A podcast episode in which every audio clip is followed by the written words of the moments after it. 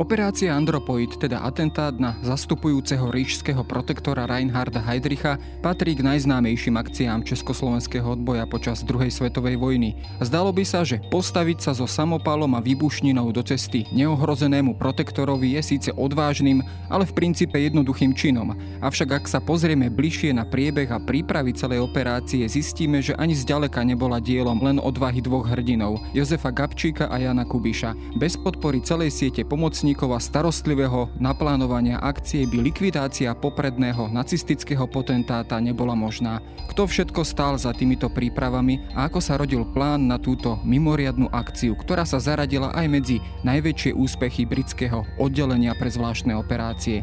Počúvate dejiny, pravidelný podcast denníka SME. Moje meno je Jaro Valent, som šéf-redaktor časopisu Historická reví a rozprávať sa budem s Martinom Pošom z Historického ústavu Slovenskej akadémie vied a z dokumentačného strediska strediska holokaustu.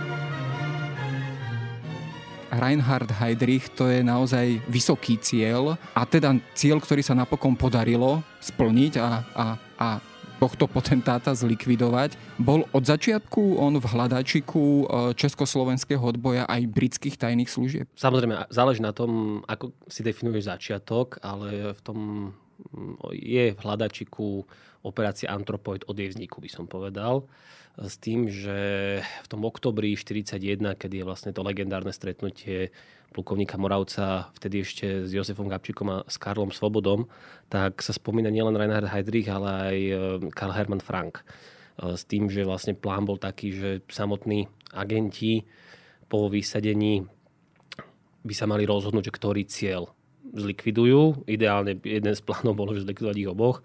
Nakoniec sa teda rozhodli pre likvidáciu Reinharda Heydricha s tým, že súvisí to naozaj s tým, že čo sa rozputalo v protektoráte Čechy a Morava po Heidrichovom príchode, lebo ono veľmi často sa to zjednodušuje, že to obdobie, keď ríšským protektorom, lebo Heidrich iba zástupujúci ríšsky protektor, ale ríšským protektorom bol Konstantin von Neurath, tak veľmi, niekedy sa to zvykne tak zjednodušovať, že to vlastne vtedý neboli zásahy proti odboju, že bolo to také pokojnejšie obdobie, to nie je pravda. Máme tam zásahy, však máme tam zatvorenie vysokých škôl v novembri 39, kedy si vlastne dodnes si pripomíname deň študentstva. E, študenti sú, časť z nich e, zatknutá, časť z nich z tých zatknutých je odvezená do koncentračných táborov, takže rozhodne sa nedá hovoriť o tom, že by tam bolo nejaké obdobie mieru. Čo však je odlišné od toho, keď Heidrich prichádza, je rozsah poprav na tú jeseň 41 s tým, že sú popravovaní aktívni členovia domáceho odboja.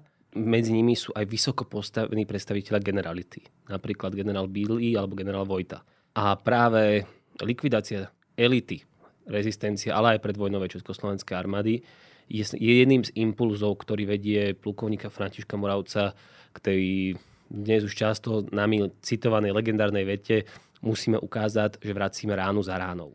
Že vlastne tam je ten impuls vlastne odplatiť sa za tie zásahy proti československému odboju a za popravy, ktoré sú ktoré sprevádzajú tie zásahy. Do akej miery sa možno aj pri tejto akcii zvažovala vôbec tá okolnosť, že opäť to bola samozrejme, je to aj dielo určitej propagandy, hlavne nemeckej propagandy, o tom teda, že protektorát je akousi oázou pokoja, kde sú nevy, není vykonávané nejaké veľké, veľké odbojové akcie a, a teda pre tú exilovú vládu v Londýne, Československu, to nebola zrejme príjemná situácia, musela sa aj ona nejakým vykázať nejakým, nejakým naozaj spektakulárnym činom. Bola to ďalšia okolnosť, ktorá do tohto vstupovala aj do toho výberu tým pádom? Vieš, ono je tu viacero rovín.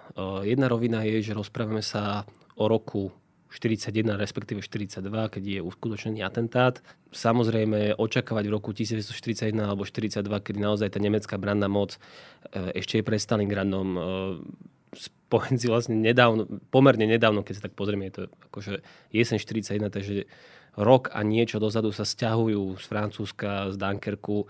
Naozaj ten tá nemecká moc je pomerne silná. Tam očakávať nejaké veľké odbojové aktivity je mm, pomerne nereálne, respektíve je to taká trošku ukážka toho, že my už vieme dnes, ako tá vojna skončila, tak preto tam občas my pretavujeme, že ale však už mohli vtedy bojovať. Tak, toto je jedna rovina. Druhá rovina je ale samozrejme to, že cez protektorát Čechia Moráva ide značná časť e, transportu, či už vojenského materiálu, logistiky, zá, zá, potravinových zásob, pohonných hmôt na, pre jednotky, ktoré sa nachádzajú na východnom fronte v júni 1941 začína vlastne operácia Barbarossa, útok na sovietský zväz a cez územie protektorátu Čechia Morava značná časť týchto materiálov ide. Takže samozrejme to, že vlastne sa toto umožňuje, tento transport, e, veľmi, ako by som povedal, nezlepšoval meno československej rezistencie. Ja, veľmi, ja používam termín československá rezistencia kvôli tomu, že to delenie na českú a slovenskú rezistenciu je podľa mňa a historické v tom, že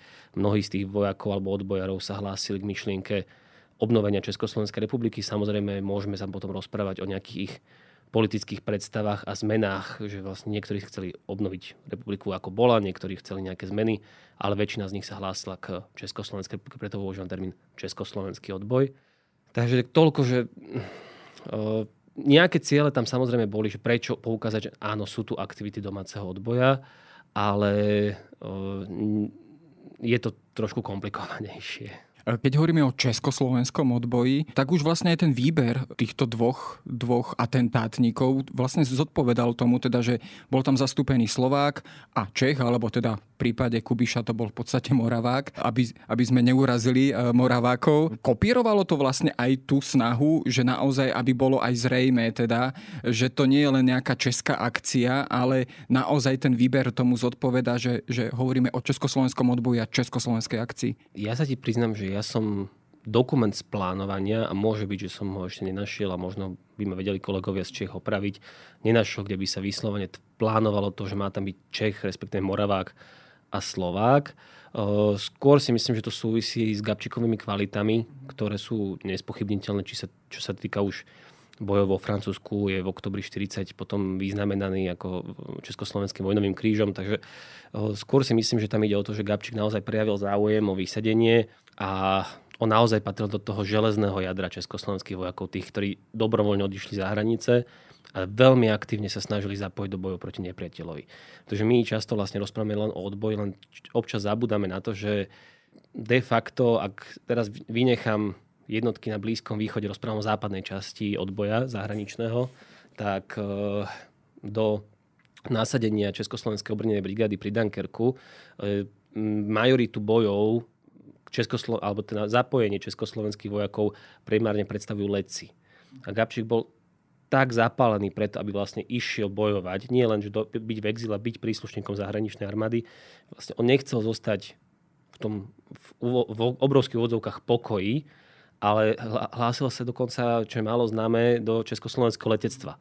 Takže tam je naozaj vidieť to, že skôr si myslím, že do veľkej miery tam zohrala táto Gabčíková vlastnosť to, že mal naozaj veľký, eminentný záujem zapojiť sa do bojov. A tu si treba uvedomiť, že výsadky, ktoré sa uskutočnia v decembri 1941, tak eh, to de facto znamenalo, že oni, tí vojaci, nemali šancu sa dožiť konca vojny. Tam tá úmrtnosť agentov, ktorí boli vysadení... Myslím, že na tri mesiace počítalo. Uh, áno, vlastne tam dokonca aj britskí dôstojníci, spravodajskí dôstojníci vyčítali Františkovi Moravcovi v neskôršom období, že naozaj uh, tá životnosť vojakov, ktorí sú nasadení do operácie, veľmi nízka. E, na čo on, akože František Moravec bol veľmi špecifická osoba, poviem to tak diplomaticky. E, momentálne ho s veľkou pompou priniesli, priviezli z teda jeho pozostatky e, zo Spojených štátov amerických do Čáslavy, do jeho rodného mesta. Na druhú stranu práve m, taká tá jeho tie jeho povahové črty boli také, že veľmi nerad príjmal kritiku. Viedlo to aj k rozporom v rámci správ, československých správdajcov, či už s generálom Bartíkom, ale aj s Karlom Palečkom. Takže tam tá jeho neochota nejak pozmeniť tie výcvikové metódy alebo nejaká snaha tak viedla k tomu, že naozaj aj neskôršie výsledky mali veľmi nízku životnosť a, a teroristické operácie, ako, ako bola napríklad operácia Antropoid alebo TIN, tak tie, tam sa naozaj rátalo s tým, že tí agenti nemajú šancu prežiť.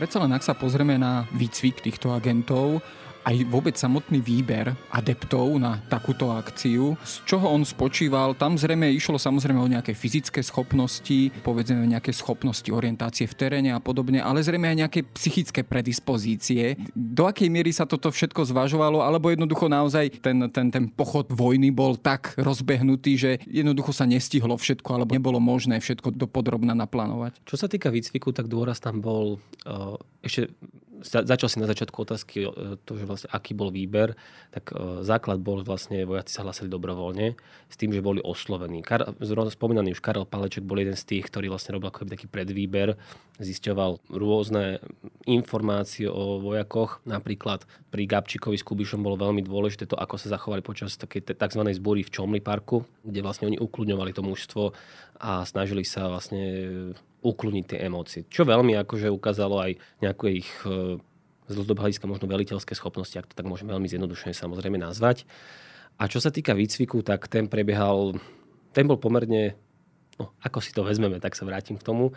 Ten pôvodný plán bol uh, už zosnulý český historik, jeden z nestorov výskumu špeciálnych operácií, uh, nazval ten pôvodný plán z 20. teda z oktobra 41, že neprekonal ako plány atentátnikov v Sarajeve z roku 1914. Rátalo sa s dvomi veľkoražnými pištolami a s dvomi granátmi.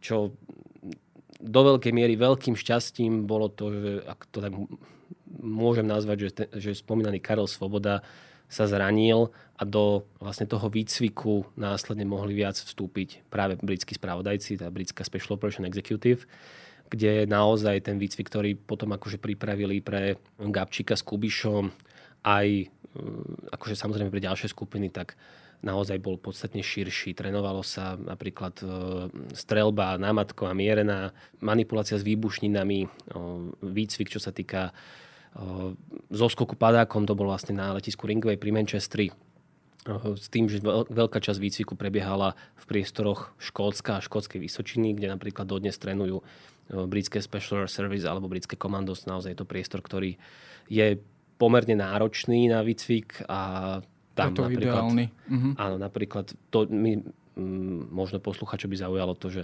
práve v priestoru e, škótskej Vysočiny sa, do, sa nachádza pred pár rokmi odhalený pamätník československým parašutistom alebo agentom vysadený v rámci spolupráce druhého odboru Ministerstva národnej obrany a SOE keď sa bavíme napríklad o SOE, teda Special uh, Operation Executive, uh, teda tejto britskej, alebo oddelenia britskej tajnej služby uh, pre špeciálne operácie, do akej miery sa ona zapojila, alebo zapájala priamo do tejto organizácie, tohto, tohto výsadku a operácie Antropoid? Bolo to len vyslovene to, to, tá výcviková podpora, alebo priamo aj zasahovala do plánovania tej operácie? Vieš, problém uh, nejakej rekonštrukcie týchto spravodajských operácií je, že máme veľmi málo zachovaných prameňov. Mm, čo antropoid je na tom pomerne dobre oproti niektorým iným výsadkom, ale uh, často je tu nejaká ilúzia o tom, že Briti si objednali atentát na Heidricha. Tam ide o konšpiračnú teóriu, išlo o spoluprácu. Samozrejme, nerad by som zlu, uh, predstavil SOV len ako nejakého logistického partnera.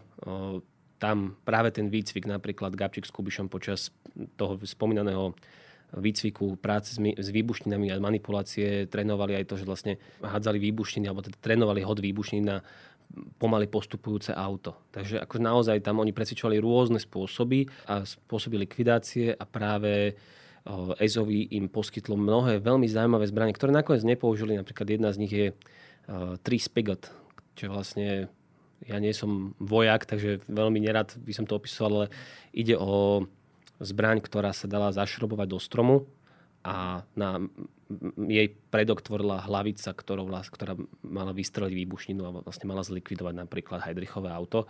Túto zbraň ale nakoniec nepoužili, ako, ako je známe. Takže tam precvičovali rôzne spôsoby a samozrejme tým, že vlastne uh, tí inštruktori boli často Briti z SOE, tak uh, tam akože samozrejme vplyv SOV je, ale nie je taký, že by teraz Briti československým predstaviteľom povedali, že a teraz zautočte na Heidricha. To potom akože hlavne v neskoršom období po februári 48 sa to veľmi tak ako vulgarizovalo e, k tomu, že vlastne ako, ako keby sme my boli nejak nejaký podriadení tým Britom, čo, čo vôbec nebola pravda. Oni sa toho veľmi obávali aj naši správodajci také tej snahy o zachovanie nezávislosti spravodajskej služby. Ja som prebadal v londýnskom archíve, dovolím si povedať, dosť veľa dokumentov, aj čo sa týka dokumentov uložených vo Vojenskom historickom archíve v Prahe a nikdy som nenašiel snahu britských spravodajcov nejakej formy ovládnuť československú spravodajskú službu. Dovolím si vytvoriť hypotézu, že oni boli radi, že majú akože partnera, na ktorého sa môžu podstatne viac spolahnúť ako napríklad na hnutie slobodných Francúzov a generála de Gaulle. Keď sa pozrieme už na samotnú akciu, k tomu výsadku došlo myslím teda v decembri 1941 a vlastne od toho samotného atentátu delia vlastne ten výsadok zhruba 5 mesiacov. E, to je dosť dlhá doba. Znamená to, že tá operácia sa úplne nediela podľa plánu, že sa tam vyskytli komplikácie. Viem, že ten výsadok nebol realizovaný presne na to miesto, ako bolo naplánované. Čo všetko do toho vstúpilo, aké tie nečakané faktory? Najväčšia komplikácia boli reálie protektorátu Čechia Morava. Ten plán, ktorým rátali československí správdajci, bol veľmi idealistický. Rátalo sa s tým, že Gabčík s Kubišom spáchajú atentát na Heidricha bez nejakého veľkého zapojenia domáceho odboja. To bolo absolútne nereálne a aj osudy ďalších výsledkov nám ukazujú to, že to prepojenie na domáci odboj je ten najkruciálnejší moment ktorý vlastne sprevádza úspech alebo neúspech výsadku. Výsadok, ktorý sa po, pomocou tých tzv. záchytných adries, to boli adresy, ktoré dostali vojaci ešte v Londýne s tým, že toto sú vlastne spolahlivé osoby. To bolo veľmi, akože samozrejme, vychádza to z doby, v ktorej akože tie výsadky sú organizované, ale bolo to veľmi, veľmi riskantný spôsob, pretože vieš, vezmi si ľudia, ktorí sú ochotní ubytovať odbojara, ktorý príde z Veľkej Británie, teda tvrdí to o sebe, riskujú to, že môže ísť o provokáciu gestapa. Títo ľudia častokrát sú sami zapojení do domácej rezistencie.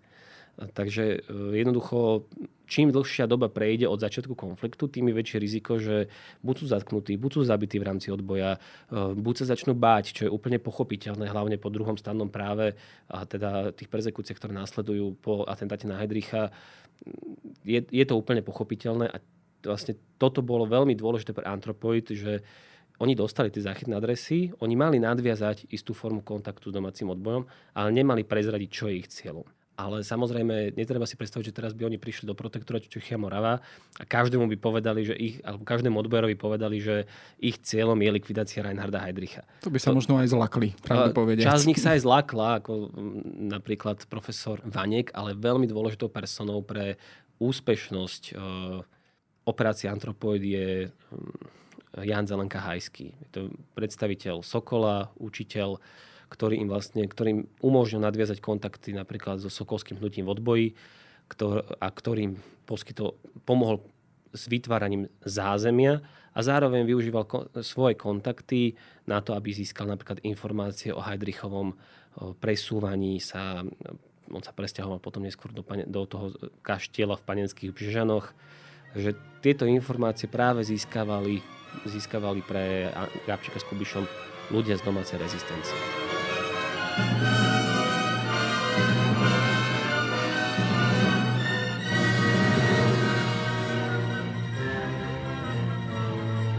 Vieme si to možno aj nejako tak rozfázovať, že od toho zoskoku uh, viem, že Gabčík si myslím, že pri ňom trošku zranil nohu, Áno. Uh, že to bola ďalšia komplikácia, čiže tam musela nastať aj určitá taká prechodná doba, kedy, kedy sa on aj zotavil, kedy sa aj oni vlastne nejako tak pripravili, zotavili, až po tie ďalšie fázy, možno nejaké prieskumné a tak ďalej, že máme v tomto nejaký taký prehľad, alebo vieme Ako, ho urobiť? Že by sme vedeli presne povedať, že kedy čo z nich robili, to úplne nie, ale sú tam rôzne fázy, ako napríklad práve tá, tá prvá fáza je fáza overovania si.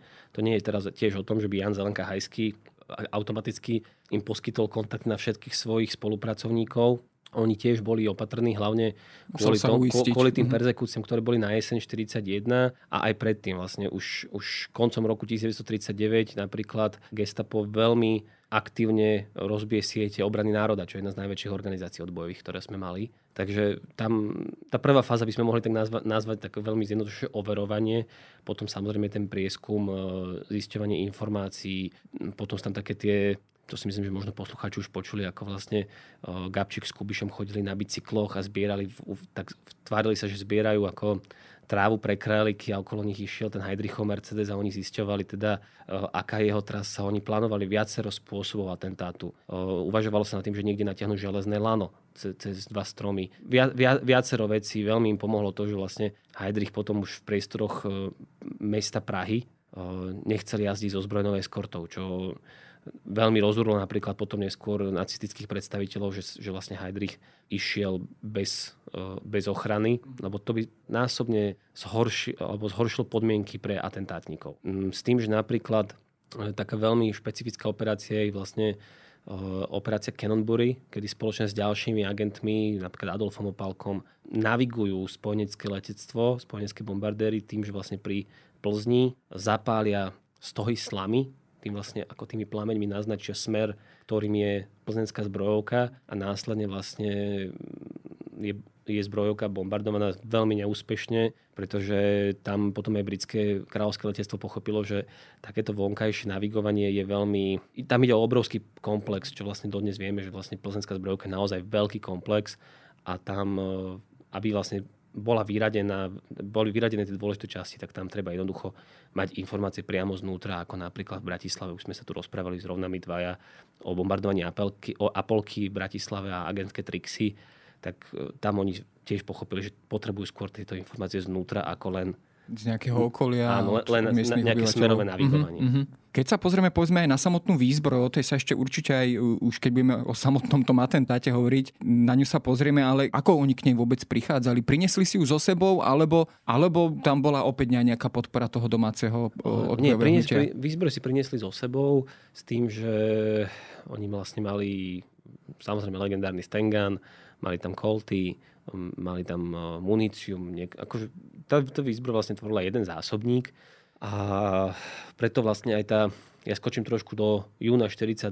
kedy je vlastne ten, tá legendárna obrana v kostole svätého Cyrila Metodeje, tam sa nedalo očakávať, že oni by sa nejak prebili von, lebo jednoducho tam ten objem munície a zbraní, ktoré oni mali, bol jednoducho obmedzený a tam pred to, že sa oni toľko hodín bránia, súvisí jednoducho s tým, že predstaviteľa gestapa, respektíve SS, teda Wacht batalionu Prag SS, ich chceli zajať hlavne živých. Oni chceli od nich získať informácie, ktoré by vedeli využiť proti ďalším vlnám výsadkov. Ale ako výzbroj a výstroj si priniesli so sebou, po tom Gabčíkovom zranení, ktoré si spomínal, tak ho schovali dokonca v záhradnej chatke čo bolo veľmi dôležité, že majiteľ záhradnej chatky, keď prišiel na to, že mu tam akože niekto niečo vylomil, tak síce kontaktoval miest, miestnych četníkov, ale, ale e, už v tomto období bol kontaktovaný domáci odboj a oni boli napojení na ňo a vlastne neposunuli informáciu ďalej. A síce už, keď už to bolo nahlásené, tak vlastne oni to iba tak akože odrušili, že to vlastne bol iba nejaký pitliak, ktorý akože si tam schoval tie pytliacie oka. No v skutočnosti tam bola výzbroj a výstroj, ktorú použili na likvidáciu Reinharda Heydricha. Za to tak trošku zamietlo pod koberec. Áno, áno to bol, a to je veľmi, veľmi mm-hmm. dôležité, že vlastne uh, tie prepojenia, ktoré sú aj na tú, tých predstaviteľov tej najnižšej ozbrojenej moci, mm-hmm. akože, lebo četníctvo, četníctvo a tak ďalej. Mhm. fungoval mm-hmm. aj v protektoráte Čechia Morava a častokrát bolo veľmi dôležité v tom, že či ten četník e, bol napojený na odboj a vedel do istej miery takto pomôcť práve k takýmito drobnými úkonmi, takýmto zametaním pod koberec, alebo bol, bral to ako prácu a proste nezamýšľal sa nad tým, že kto je v tých vrstvách nad ním. Keď si to možno porovnáš aj pri iných výsadkoch a akciách odbojových, mali Kubiš s Gabčikom šťastie, keď to tak zjednodušíme, ano. na kontakty, na ľudí, na tie jednotlivé aj tie rodiny, ktoré ich ukrývali. Jednoducho tá akcia bola úspešná aj preto, že okolo nich stála veľká podpora ľudí. Áno, to je veľmi krátka, jasná odpoveď. Áno, dám trošku to rozšírim. Uvediem ako príklad výsadok eh, Zink, ktorému velil Olžík Pechal, bol tam potom Arnold Mikš a William Gerik. Oni boli vlastne de facto ide o prvý výsadok, ktorý je e, vysadený na území dnešného Slovenska, len tiež navigačnou chybou. Oni mali byť vysadení na Morave a vysadili ich e, v priestore našich Gbelov.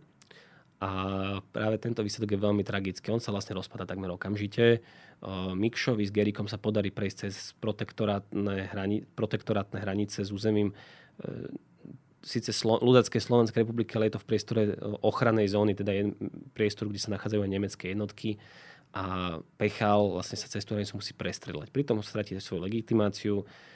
Veľmi zjednodušené, lebo ten príbeh je veľmi dlhý a možno by to bolo aj na celú jednu reláciu, ale Pechal je vlastne zajatý gestapom, je popravená celá jeho rodina, napriek tomu vlastne on nevypovedá a Mikš zahynie pri spolupráci s ďalšími výsadkami a Gerik, ktorý sa odstá v Prahe bez akýchkoľvek kontaktov. On pochádza z územia Južného Slovenska, Prahu nepozná, nenachádza žiadne, nemá to šťastie na tie záchytné adresy, tak vlastne sa rozhodne, na rozdiel od Karla Čurdu, ktorý je dodnes synonymum zrady, tak e, Gerik sa neprihlasuje priamo na gestapo, ale hlási sa na policajné riaditeľstvo v Prahe.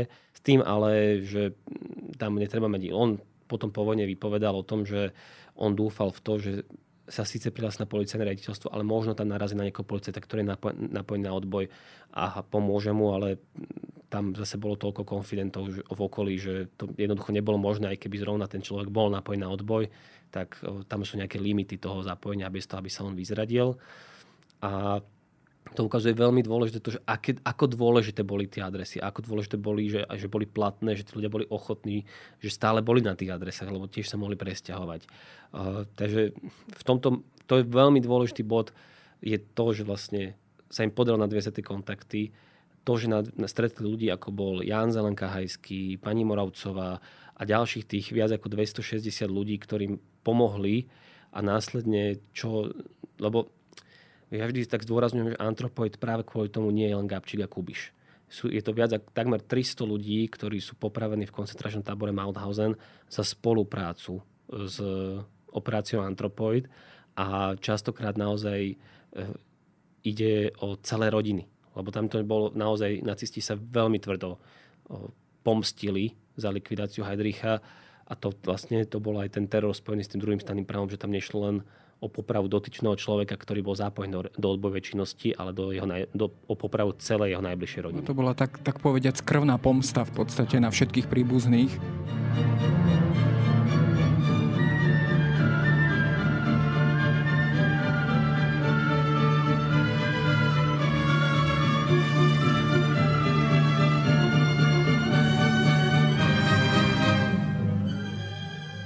Keď sa už pozrieme na tú samotnú akciu, uľahčili ju, ty si to trošku naznačila, uľahčili ju samotný Heidrich tým, že sa prevážal na neopancierovanom aute vlastne len so šoférom. Cítil sa on tak bezpečne už po tých všetkých represiách, ktoré vlastne v tých predchádzajúcich mesiacoch on zavádzal v protektoráte, že, že sa cítil jednoducho safe, že sa mu nič nemôže stať. Ja by som nepovedal, že sa cítil úplne bezpečne. Ja si myslím, že tá veľkú úlohu hrala aj propaganda.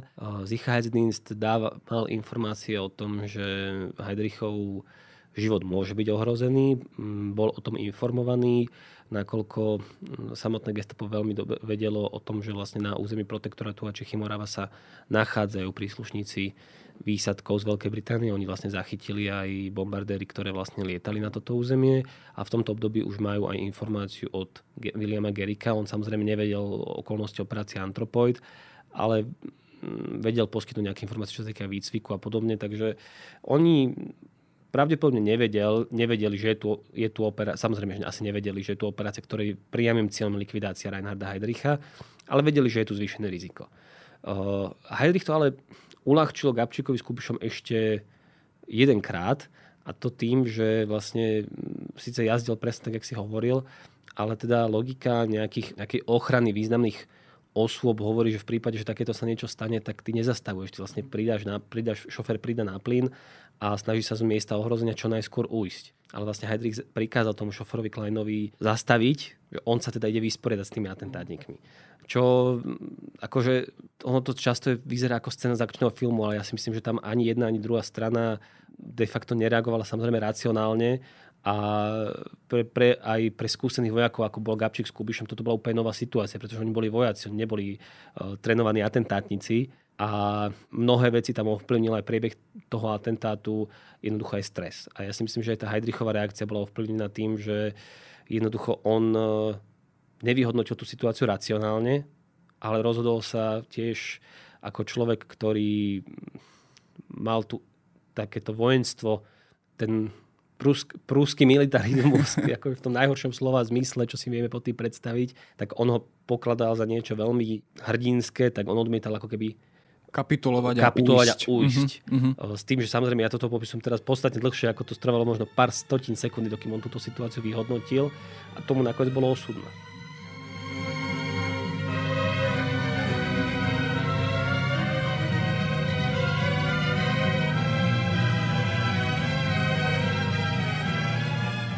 To už sa dostávame priamo do tej akčnej scény, kedy sa postaví vlastne na, v tej zákrute na Kirchmajerovej ulici ráno 27. mája Kapčík vlastne do cesty, do cesty tomuto automobilu Mercedes-Benz e, čierny, v ktorom sa vezie Heidrich a zasekne sa mu samopal. To sú opäť tie veci, ktoré sa zrejme nejako nedajú nacvičiť, čo sa stane, čo ďalej, keď takáto vec sa stane a tak ďalej. Vtedy pristúpil e, Kubiš a hodil výbušninu. O, a tu sa vlastne spúšťajú dodnes také rôzne špekulácie špekulácie, že ako vlastne ten Heidrich zomrel. Bol to následok toho výbuchu, priam, priamy následok, alebo to boli nejaké dodatočné zranenia, respektíve aj o akú výbušninu vlastne išlo? Išlo o perkusnú, mm, perkusnú bombu, často sa užíva, používa, že granát. V prípade, že to bol granát, tak tam e, to nie je presné, lebo ty, potom by vlastne naozaj na mieste zahynuli asi všetci štyria, lebo ten výbuch by... To je presne otázka na vojakov, by som skôr povedal. Ja by som veľmi nerad odchádzal mimo svoj, svojej odbornosti, a každopádne sa... ten granát má ďaleko väčší ten zásah do širokého áno, okolia. Áno, mhm. ja som sa práve o tejto téme rozprával s doktorom Vojtechom Šustkom, čo možno posluchači, ehm, posluchačom môžem odporúčiť. Ide o českého historika, archivára, ktorý mm, zozbieral asi najväčší objem dokumentov týkajúcich sa atentátu na Hedricha a už vydal tri naozaj objemné zväzky dokumentov a pracuje na ďalších. A práve my sme sa rozprávali aj o, o tom, prečo sa ten Stengan zasekol s tým, že samozrejme my dodnes môžeme podľa mňa špekulovať, ale vysoko pravdepodobná verzia je, že Stengan sa veľmi zasekával vtedy, keď vlastne tá, oper, tá opierka, ktorá je vlastne, keď sa pozrie na Stengan, on to vyzerá ako rúra s opierkou. A Gabčík pravdepodobne tu keď sa odmontovala tá opierka, čo vlastne, aby sa im lepšie manipulovalo pod tými plášťami, lebo ten deň bol veľmi teplý, tak, ale aj tak mali plášte, tak ju odmontovala a vtedy vlastne ona sa častejšie zasekávala, na čo sa prišla až neskôr. Takže toto môže byť jeden z dôvodov. Takže ta, ako sú tam mýty okolo toho, ale čo sa týka Heidrichovej smrti, tak e, to je pomerne dobre spracované. Máme jeho pítemnú správu. E, dokonca bola aj publikovaná v medicínskom časopise pred niekoľkými rokmi, už je to trošku viac rokov, ale bola publikovaná. A ide tam o to, že vlastne tam tie črepiny, ktoré sa dostali cez karosériu vlastne v následku výbuchu, prešli cez sedadlo, ktoré vlastne bolo vyplnené konskými žňami a vlastne takýmto výplňou, ktoré tam v tých sedlách vtedy bola.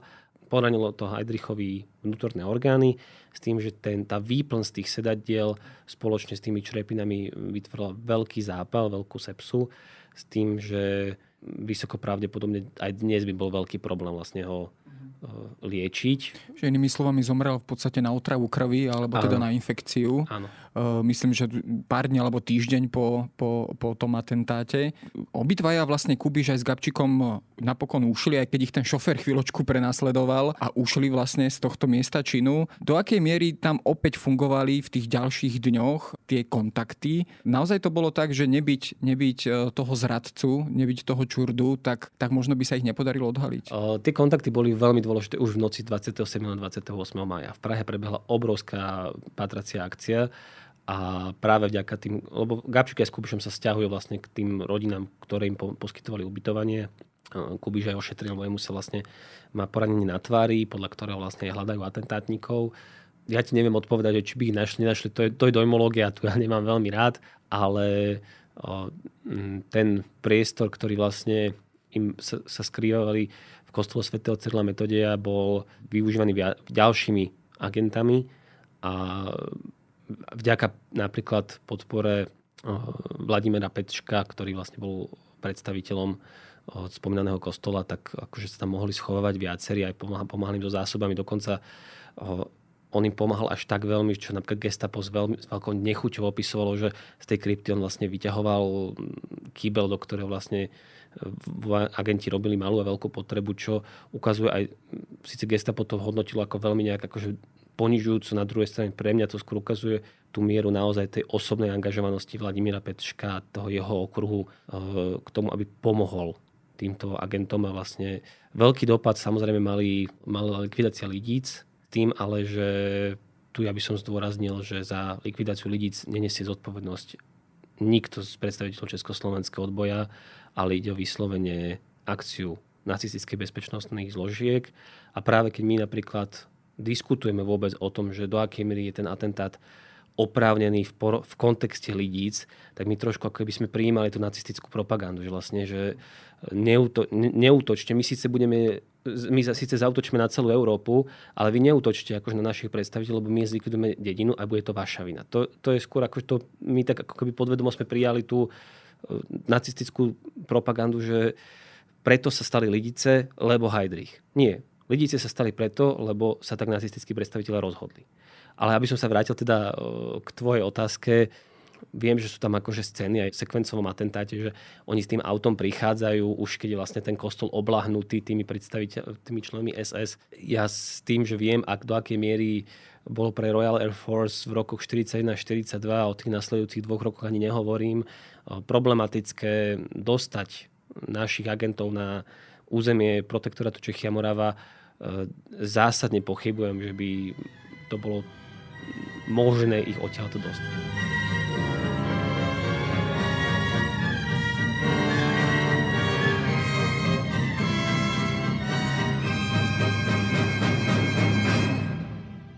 Keď sa spýtam na záver a dá sa hodnotiť táto operácia Antropoid a samotný atentát na Heidricha aj z toho politického pohľadu, z pohľadu toho politického cieľa ako úspešná. My vieme tu, máme tú informáciu, hej, že vlastne bol odvolaný podpis aj britskej vlády spod Mnichovskej dohody. Bol to ten najväčší úspech, alebo jednoducho ten najväčší úspech bol, bolo vôbec to, že sa ukázalo, že, že československý odboj žije a že je teda ochotný pristúpiť aj k takýmto, takýmto zásadným krokom? Ono to odvolanie Michovskej dohody je veľmi, veľmi dôležitá, dôležitá vec.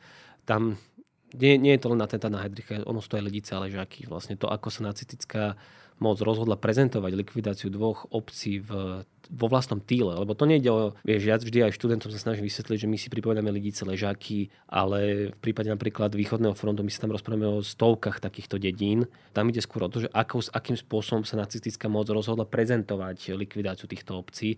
Na to, čo sa film proste rozprávalo, sa priznali sa vlastne ku masovým vraždám pred celým svetom. Takže do istej miery tam ovplyvňuje aj tá, tá nacistická reakcia, tú následnú reakciu francúzskej, britskej alebo sovietskej diplomácie. Zároveň ten úspech politický, ono vieš, každý odbojový čin má za cieľ ako podporiť aj politiku predstaviteľov, ktorí, ako, ktorí pôsobia v tom odboji. Takže samozrejme, a potom veľmi dôležitá vec je, že naozaj tá likvidácia Heidricha bola dôležitá sama o sebe nie, nielen z politického alebo akéhokoľvek strategického hľadiska. Ide o naozaj významnú osobu z nacistických bezpečnostných zložiek a armády a ja napríklad veľmi nerozumiem takým tým diskusiám, že či by sme mali používať termín atentátnik, lebo však akože išlo zastupujúceho ríšskeho protektora de facto civila. To je nepochopenie úlohy, ktorú Reinhard Heydrich zohrával v tom systéme moci v rámci Tretej ríše. Naozaj išlo jedného z najväčších predstaviteľ nacistického Nemecka a ide vlastne o najvy, najvyššie postaveného na, predstaviteľ nacistického Nemecka, na ktorého bol spáchaný úspešný atentát. No, konec koncov bol to aj jeden zo strojcov holokaustu, jeden z tých najväčších zosobnení nacistického zla. Organizátor a... konferencie vo Vanze, e, tam ako naozaj vôbec viesť diskusiu o tom, že e, či sme akože, či odboj mal na Heidricha e, zautočiť alebo nie, tak pre mňa je to absolútne nepochopenie toho, čo vlastne Heidrich predstavoval pre, ten, pre, tých, pre, pre tých ľudí v protektoráte. Lebo on naozaj, akože on bol veľmi, veľmi, veľmi šikovný v tom, že ako sa snažil rozdeliť tú spoločnosť. On sa snažil rozdeliť vlastne tú majoritu, ktorej, ktorá bude mať ten, tie výhody toho protektorátu, keď nebudú ako vystúpať proti režimu a postupne likvidovať ten domáci odboj. Takže tam ako ani nebola otázka, že či ho zlikvidovať, ale kedy zlikvidovať, akože keď to pozrieme zo spätného hľadiska.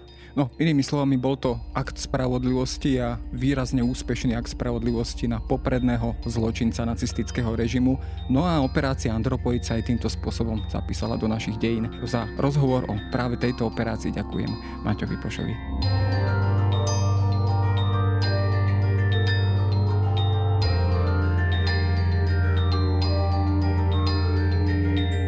To je na dnes všetko. Počúvali ste Dejiny, týždenný podcast denníka SME a historickej reví. Podcast Dejiny vychádza každý týždeň v nedelu. Prihláste sa na jeho odoberanie vo svojej podcastovej mobilnej aplikácii na platformách Google Podcasty, Apple Podcasty alebo v službe Spotify. Všetky diely nájdete aj na adrese sme.sk lomka dejiny alebo historickareví.com. Ak sa vám podcast páči, môžete ho ohodnotiť. Ak mi chcete poslať pripomienku, môžete sa pridať do podcastového klubu denníka Sme na Facebooku alebo mi poslať mail na adresu jaroslav.valent zavináč petitpress.sk Ja som Jaro Valent a na tvorbe tohto podcastu sa podielal aj Viktor Hlavatovič.